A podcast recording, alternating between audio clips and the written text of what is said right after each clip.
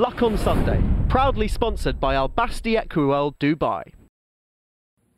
Well, we may be right in the middle of the jump season here in Great Britain, but international racing has always been an integral part of what we try and do on this programme, and the days are getting a little longer, and our thoughts will turn to the best international racing very shortly.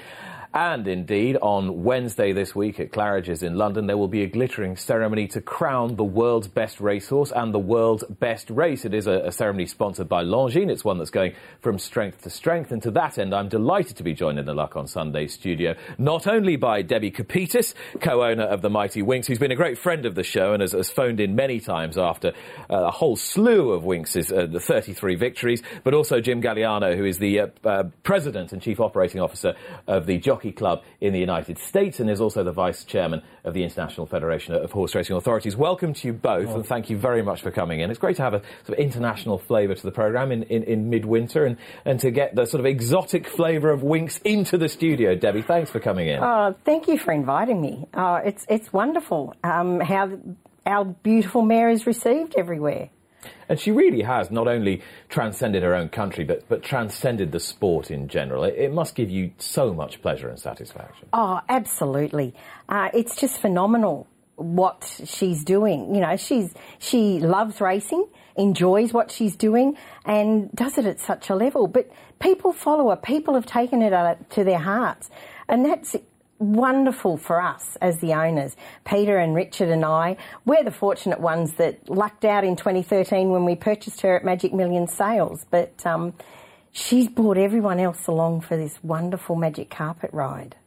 Just take me back to those Magic Million Sales and just tell us how it how it all started and who who picked her and why. Um, well, we do the sales similar every year. Yeah. So the routine is the same. We've only bought one Winx, but the routine's the same. Uh, Guy Mulcaster, who does all our bloodstock work, and for Chris Waller as well as myself, um, he does a list for me, and he coordinate talks to Peter and works with Peter. And Richard left it up to us. So we got together before the sale, and we come up with, okay, we want to race together. Um, Peter and I had been racing horses together, and and Richard um, said, oh look, I want to do that. I'd only like to race with a few people. So can we get together? So we thought, yep, set a budget. It was only a low budget, which we had to increase about three different times. um, and so we do our due diligence, look at the horses. I won't buy anything I don't like the look of. I don't know what I'm looking at, but I have to like the horse. So it has to have a pretty head. It has to have not too many white socks. When I walk up to, to the yearling, it has to look at me and it has to have a kind eye. Um, she's got a beautiful eye. Uh, so, but we had five on our list, and I'm uh, quite a superstitious person, so I don't go in thinking I have to have this one horse. So we had five on the list and we started. Um, Peter, we crossed over. So I did my list and I had about twenty. Peter had gotten his together and we crossed over on about five. That would have been roughly the distances. You know, you just want a varied racing. And, um, and we wanted a filly. That was the criteria. It had to be a filly and, and varied racing. And so we crossed over and we missed out on the first cup, one, two, maybe three. Can't really remember because I tend to forget what I don't get. And um, she came into the ring and we'd revised our budget and we thought, if we don't get this one, you know, we've only got a couple more left. They could go even higher. One was a colt and that was going to go a lot higher. So um, we went hard and we got to two, I think we got two ten, went to two hundred and we went two ten. Someone came back two twenty, but not quickly. And Peter's looking around and I said, go for it. And he's looking around, umming and ahhing. And he looked at Chris and, and, and Guy and they said, no, no, we liked her. So he did another bid and we got her.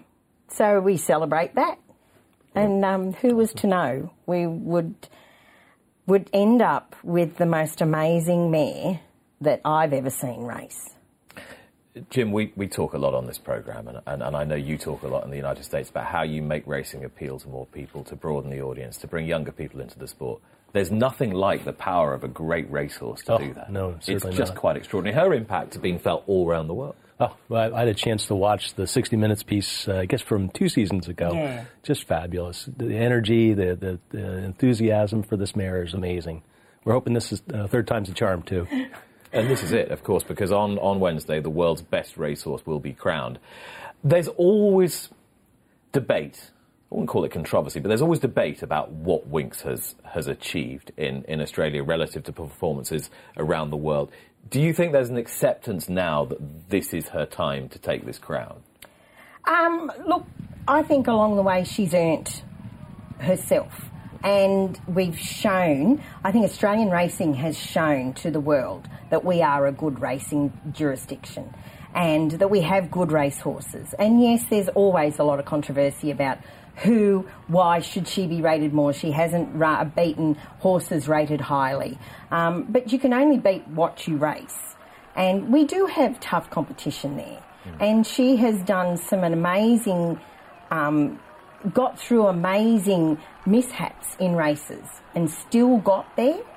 Now, I think that's something that you can't put into a rating, mm-hmm. and that you have to have, when you're doing the world's best horse, you have to have a criteria and you have to have rules set in place.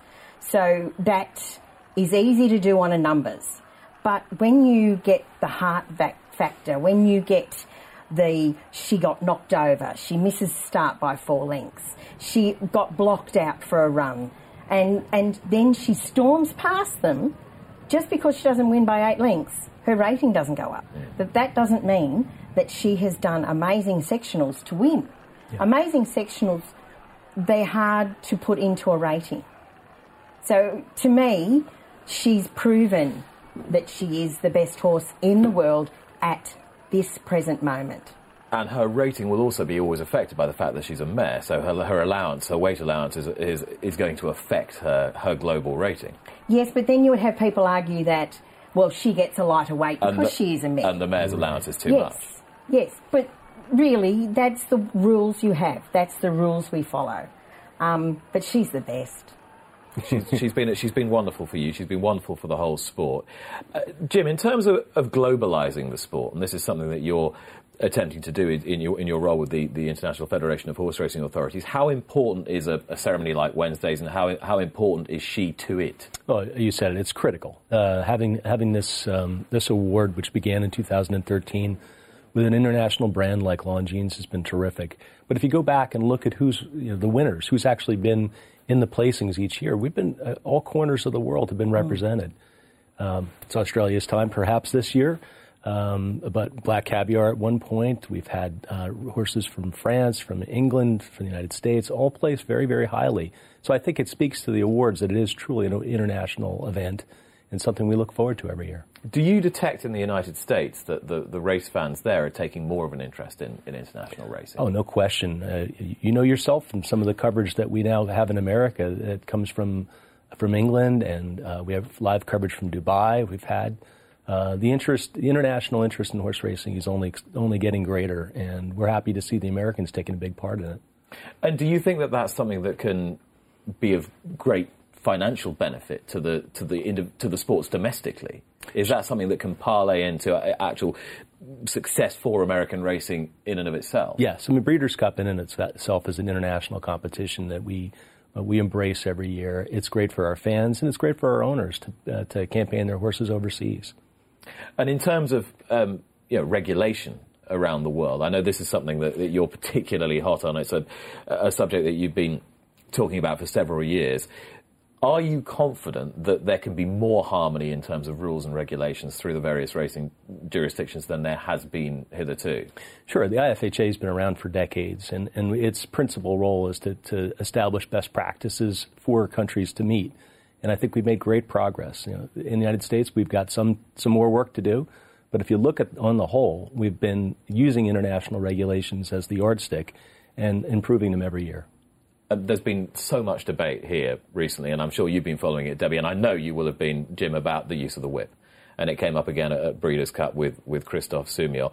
Uh, no. I'd ask you first, Debbie, what's the position in Australia as regards to to, to whip use? There's a, we have stringent rules, um, and we have different whips now. So um, they've been tested, and, they, and they're not affecting the horse. It's more an urger than mm. an actual in, inflicting pain, mm-hmm. which I think is important, and that's made a big difference. But you can only hit the horse so many times in the races. And um, look, it was a hard, they were hard rules to, to get used to, um, but I think it's been for the good of racing.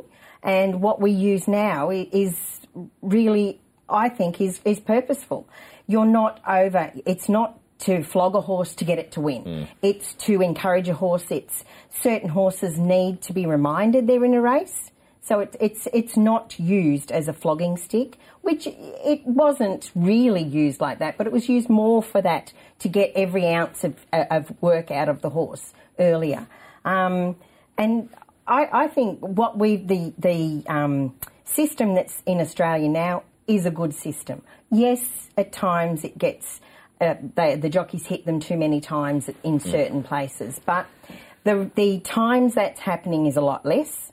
And in big competition, it's really looked at. And, and, and there's not been a lot of infringements lately. There were a few in the Melbourne Carnival, but not huge ones. And, um, look, I think it's important to, to look at those factors. I think we need a good, clean sport, and we need everybody on a level playing field. And it's so... I, I'm all for uh, having rules in place. And here in, in Britain, the argument is to push one step further and to do without it, because we're being looked upon by society as an outlier if we're, if, if we're still seeing jockeys holding whips.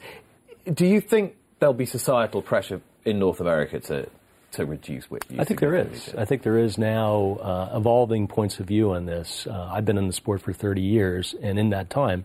we've evolved in a lot of ways, and I think in this is one particular case that we're going to have to take a good hard look and decide what's the, the, the proper regulation for this. In the States, we have thirty-eight different um, jurisdictions that have different rules. Uh, some have been more progressive in this area, some have not, not stepped up. Uh, but I think we'll look internationally, and, and we'll see what works best, and we'll do our best to, to model it. But without question, this is a societal issue that we're, we're going to have to confront. How hard is it for you to persuade people in New York to agree with people in Kentucky, to agree with people in California and everywhere else? How much of a challenge for you is that on a daily basis? Oh, it's a huge challenge. It's probably an impossible challenge, the way that we're structured right now. Uh, one of the things that, that my organization and with some others has been promoting is a, a federal solution mm. uh, that would allow um, uh, all of these disparate uh, racing commissions to put their rules under one, uh, one body. Uh, and we're working hard on that. And do you think the sport is, is beginning to be perceived in a better light? Yeah, the numbers say so. Uh, we, we bottomed out after the financial crises of two thousand eight and two thousand nine. Our national handle, which we use as our, our, our measuring stick, uh, we went from a sixteen billion dollars business to somewhere around eleven billion dollars business. I'm happy to see we've rebounded. Uh, last year we showed some increases in all categories, uh, virtually all the important categories. And I think that that's that's noteworthy because last year, you, you mentioned earlier we, we, before we came on about the rain in California these days. Well, we had rain all summer in the in the east. Yes, uh, a lot of scratch, a lot of scratches, a lot of reduced fields. So, I think even though we showed uh, some growth in handle, it could have even been better. A lot of races off the turf as well, yeah, certainly, which would have had a significant impact. Debbie, it's generally received wisdom that racing is in pretty robust health in Australia. That's what we feel. We always hold Australia up as the as the ideal racing jurisdiction. Is that the way you perceive it? Uh, look, racing's he very healthy in, in New South Wales and Victoria. Mm. Um, we have a few mixed match matches with uh, the two jurisdictions, um, but th that's just fun play with race meetings and things. Queensland are looking at themselves and, and they're turning themselves around. It's a shame we've got um, South Australia have just had a real... they're in a, a, a sort of um, bad phase at the moment. Um, but hopefully as a united country we can get th them back to a point. But um, the government have stopped uh, funding, mm-hmm. partly funding South Australian racing and have put a lot of stoppers on it. I'm not quite sure on all of the actual details, so I don't really want to speak to that. Um, and Western Australian racing is very healthy. Um, and the Northern Territory are racing quite well. So yes, I, I believe our industry is going well. Yes, there are areas that need uh, correcting, but they're innovating. all of the states are innovating. They're coming up with uh, different races, different scenarios, trying to invigorate to get the younger generation, because we were missing a demographic, an age demographic. And that's a shame, because you can't foster an industry if you don't bring it up from younger all the way through. Um, and they're, they're working on that. And uh, it, it is working. It is working. American racing has very much the same aims and concerns. Yeah, same challenges. We, you know, we, uh, we did a, a study uh, back in two thousand eleven, and we looked at our sport uh, as, a, as a whole and, and benchmarked it over the past few years. We had lost ground substantially against other sports. Uh, when I grew up, horse racing was the number one spectator sport in America. Now we're hardly even listed on E S P N's homepage. Mm. Uh, television, uh, back seven, eight years ago, we only had a couple dozen hours of national television coverage for the entire sport. Now, thanks to things that the Breeders' Cup has done, New York Racing Association, Keeneland Association, Jockey Club, uh, and others, Breeders' Cup, I think I mentioned, well, we're facing uh, several hundred hours, uh, probably close to five hundred hours of racing on national television this year. But it's a, it's a large, significant mountain to climb. Oh, but it, you've started huge. to climb it. Yeah, we think so. We think so. And and going right to the millennials and, and the, the younger uh, demographics is, is what we're doing. And we use some of our best race meets uh, as an opportunity to showcase it. Uh, Saratoga, Monmouth Park, um, Del Mar, Keeneland. They're, they're places that still can attract young people, and they love it. And do you still love racing like you did when you were... Absolutely. A child or a teenager? Absolutely, absolutely, if not more so. And what is it about it? It's the stories. It's it's the it's the uh, first of all, it's the live um, the live event uh, to see a horse race up close, uh, to be actually present. I think is a better experience than when you go to a football game or a baseball game where you're detached. Uh, horse racing is it, it evolves right in front of you, and I think that's really one of the true things, uh, true truisms about it. But it's the stories. Um, horse racing has so many great stories, and we now tell them in different ways, uh, whether through social media, through traditional media, uh, through the characters.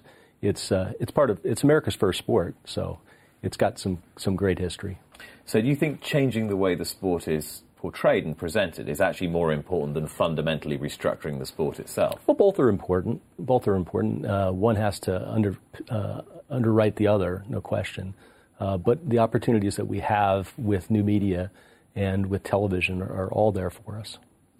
What is the what is the one aspect of the sport that causes you most exasperation, most difficulty, most challenge in your in your job or jobs? I, I think attracting owners and retaining owners is uh, is a real challenge. The economics of the sport are difficult. Um, this is a difficult sport to make money on. Um, so we, we, ha we have to set realistic expectations for those owners when they come into it, uh, so that they, you know, they, they will grow and they won't depart quickly if, if they don't like it. But I think that's probably one of our biggest challenges. And I know syndication has been very much talked about, and more syndication in, in the U S and here. Again, Australia leading the way in terms of syndication, and there are just more bodies with horses, with an interest in horses, however small that might be. Oh, absolutely. And, and they feel... Everyone in a syndicate in Australia feels they own the horse. It's never, oh, I'm just a part of it. They actually feel part of it, and they enjoy it all. You only have to watch the races like when Redzel mm.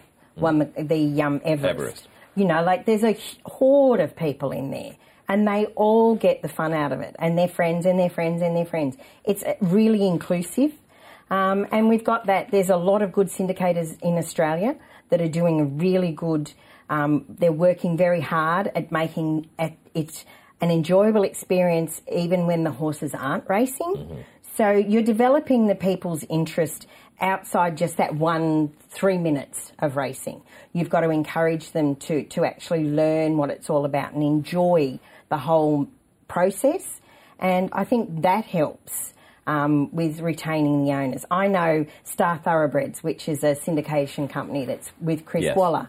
And, and Denise is phenomenal at the the detail she goes to working with her, her clients and the horses and making sure everybody feels an actual part of it. And the communication, there's so much of that being done. So it, it is so important and so much fun. They all love it. They, they're, you know, they'll walk up and, and everybody's shaking hands, everybody's excited. Even when they run second, they still enjoy that moment because they've learnt the hard part of getting there. Now, Winx has raced exclusively in Australia. We've craved her at Royal Ascot. It probably won't happen. It's true. I'll come back to that in a moment, though. Jim, how much would it mean for you, for example? How much would it be a boost to American racing if horses from the Southern Hemisphere would regularly come and, and, and compete in, in North America? Is that is that something you're actively pursuing, trying to get the likes of Debbie to race horses in well, the States? Well, I think my, my colleagues at the Breeders' Cup would love it. Uh, they, they view it as the international, the best international competition, and any chance we get to put these horses in the same races uh, would be terrific. And Debbie, there's been so much talk here about whether you would bring her and you haven't brought her. I mean, uh, can we conclusively say that she's staying in Oz now for the rest of time? She's staying in Oz now, yeah. Yes. And is it ever something you're going to regret? Oh, look, no, I don't do things to regret them. Mm-hmm. um, they're always very considered decision. We didn't just likely say, no, she's not coming. We went through huge scenarios. It was... It, It really meant a lot to us to want to come here. Yeah. Um, and, yes, it would have been wonderful to showcase her here and have her beat you and show the world that, yes, she is the top. Um, or go to the uh, Pegasus Turf Race yep. and win that and showcase so she can prove to all the doubters, because there's always going to be doubters. But we took the avenue of, to us, it's the horse you've got to consider first. And all you the arguments... You nearly said the avenue of least resistance and then just pulled yourself back at the last minute then. No, I didn't. But you, you're putting her first. Before, just try and, try and explain to those who might not appreciate it why four Cox Plates was such a big deal historically. Oh, it's ne it had never been done. The Cox Plate, the Moonee Valley is an unusual track. Mm-hmm. Moonee Valley's uh, quite tight turning. It's got a short straight... Um, it's Strathayr surface, so there's a lot of different scenarios in that. And it's a, a prized race, always has been. And um, I've had, I've been part of horses mm. going into it and you think, yes, we can do this, we can do this. And they just go out of sight. They're not, no way in the world are they ever going to get there. Um, so the day she was entered, I was lucky, fortunate enough to have two horses in it. I never thought I would get a horse to run in a Cox Plate. In the first year, we had Preferment and Winx, where Peter and I were both parts of those.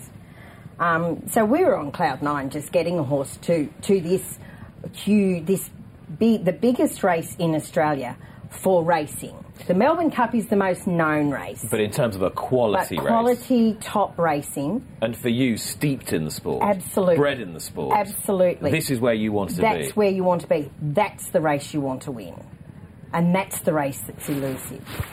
And she wins it, and wins it in in the, the you know breaks the record that has stood for for quite a long time mm. of Might and Powers. So that was wonderful. But then the thought of, like, Chris, yes, we'll go back and do a second one. And that was a very flippant thought at first. And it was like, oh, yeah, we that's what we'll work towards. You know, you've got to have a goal in racing. Um, but for, then she came out and she just kept going. So then to win another one, well, you know, you didn't think you'd win one. You win two. Then the third. The build-up just gets more and more every year. There are a few horses that had won two, two. Then there was one horse, Kingston Town, who'd won three consecutively. Mm-hmm. And we just thought, no, we'll just never get that. But Chris wanted to try, so we did it. We went to try. And, and you she did. did. Mm-hmm. And she did. And then it was like, well, do we do a fourth? And Moonee Valley were very keen. They, they were very keen, the club, for us to come back. But we were as well. And that was another part of the scenario. We wouldn't have been able to do Royal Ascot or, or a prep over here, do a few races, which is what... If you're bringing a horse over, you ultimately would rather do a few races than just one. But no, to do... You, either that, we do that, or we do the Cox Plate. Um, and it was just a little bit of history and, a, you know, something to aim for, and we didn't think we'd actually do it, and... She came out and won a fourth, and it was just amazing. There were thirty-eight thousand people there, and I would say majority of them wanted her to win. They wanted competition.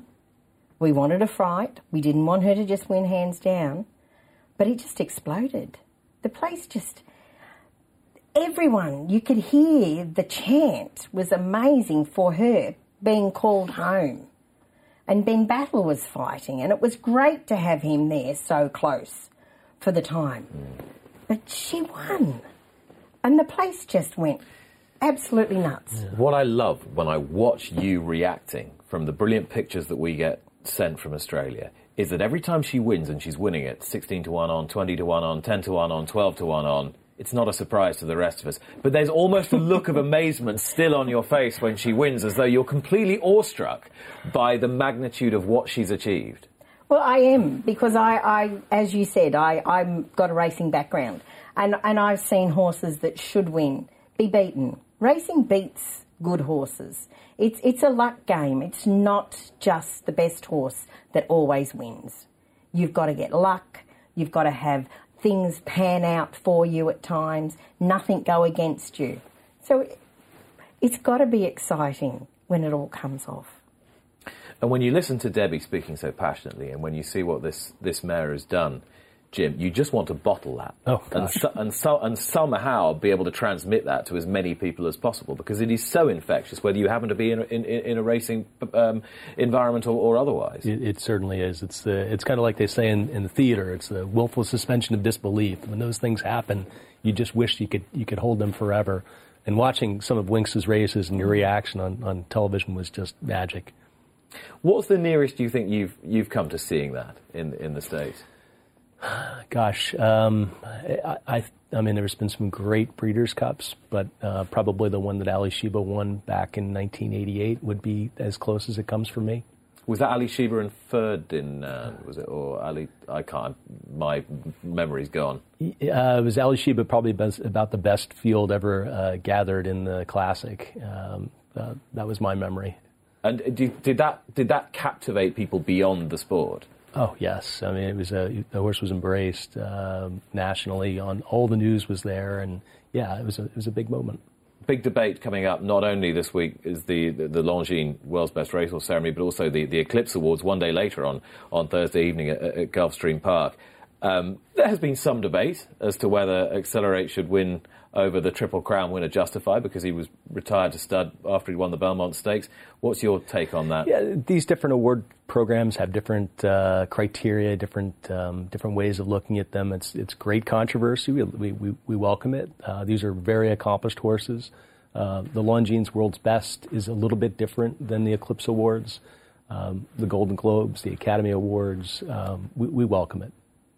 That's a very that's very neatly sidestepped, Jim. You're not you're not going to be drawn on on where your vote would well, go. Well, I don't vote, so that's the best part. I get to just observe. I mean, could you ever have envisaged a situation where people would question the credentials of a Triple Crown winner? Uh, no, I couldn't. Uh, but you know, we've had some fabulous performances this year, sustained performances all around the globe. So, you know, I couldn't. I mean, it took a long time for us to get an, a, a Triple Crown winner in American Pharaoh, and then. Two years later, we've got Justify, a brilliant racehorse in his own right. And do you think our, our sort of attention spans are so short, and we're we're so hard we're, we're so hard to please in a sense that, but because we got the Triple Crown winner once, then we got another one, everyone's like, oh, it's easy to win the Triple Crown now. So what? Well, that's what we used to say in the seventies. This is easy. This happens all the time, and then it didn't happen for a long, long time. And that's the beauty of horse racing, essentially, oh. Debbie, isn't it? That you you think you know what you're talking about, and then. It Something has happens. A glorious yes. way of subverting itself. It's true. Absolutely, absolutely. No, it's uh, never a done deal. It's not a done deal yet for your mare, is it? No, um, it what, isn't. What, what, how realistically do you think this year is going to pan out if it goes the way you and Chris Waller want it to? What, for her in, racing in career? In terms of how many races, which races, or do you just go more of the same, please? We do race at a time. Absolutely, race at a time. So there's a plan. Um, and well, she ran seven times last year. By the standards of a modern Grade One thoroughbred, that's still a lot of lot of racing. Not for an Australian. Indeed, which is why we love Australians, because they run them a lot. Yes. Um, yeah, look, I, my gut feeling is that we'll get four runs out of her this year, and that'll be it. But that's very wishful thinking. And we are taking one race at a time, and she's had one trial and she went well. Hugh Bowman said she felt good. She had a little bit of a blow. She was a little bit, he had to, you know, encourage her to run through the line. Um, and then she'll have another trial and a gallop, and if everything going to plan, she'll race on the sixteenth of February. And that's the only aim we've got at the moment. If you, if and when you want to cover her and send her to stud, when do you have to do that? I mean, obviously you have to do that on Southern Hemisphere time, I would assume, unless you're going to base her here. I assume you're going to base her in Australia. So when would that covering season start? Well, look, we haven't, as owners, we really haven't discussed all of that. Yeah. So that that's a, a discussion that's got to be had. And that's something that you would start discussing in, in around March or April in Australia. Um, yes, she would be served for a Southern Hemisphere because I'm part of the ownership, Peter and, and Richard. At the moment, we're all still staying in the horse, and we're horse we're Australian racing people. Mm-hmm. So we want her, if we have a progeny of hers, we would more likely want her to them to race in Australia. So, of course, we're going to do Southern Hemisphere time frame. Um, but, look, that's a really tough question. I mean, what I'm saying is, does it preclude her attempting a, yet another Cox Plate? Oh, look, I think that's that that's more than likely the Off scenario. The head, yeah. Yeah. Mm. yeah. Um, she'd be an eight-year-old. Uh, you want to you want to make sure she's good and fine to finish racing. You don't want to go one one race too many. Um, and so the feeling we have at the moment is she'll finish at the end of this prep or earlier than that, depending on how she goes. I know you're going to stay with us uh, for the remainder of the programme. Jim, thank you very much. Thank you, Nick. Uh, for coming in. Uh, what does the rest of the week hold for you? Obviously, the Longines Awards on, on Wednesday and then back to Gulfstream at the end of the week. Well, I'm not going to make Gulfstream. Uh, I have some colleagues that are going to cover for me on Thursday. It's a little quick back. But uh, that's we're looking forward to the Longines Award. I see you have your watch on. I'm going to get. Ta I'll get taken off the air for that. Uh, but thank you very much. Yes, I've had. There are many other fine um, makers of timepieces uh, out there. There's only one to us. Um, I really lost my words on here. I tell you, you got me. Um, And the Pegasus, of course, the big race this weekend. This weekend, yes. Uh, in, in the, the U S, which is a, it's a, it was a fascinating concept and one that didn't exactly meet with sort of universal, oh, isn't this great when it started, but with Arrogate and Gunrunner straight off the bat and potentially Accelerate, you need, just to show you need great horses to make great races. And they've races, done a great job of making that a mm. super event. Uh, hats off to the Stronach Group. And it is, the beauty of it is, it's pretty, it's unusual, isn't it? It's, a, it, it's, it's an unusual, unusual experience. It's great timing. Uh, there's not a lot going on in the American sporting scene. It's, it's between the Uh, the N F C, A F C championships and the Super Bowl, so it's it's neatly placed. Uh, we're looking forward to it.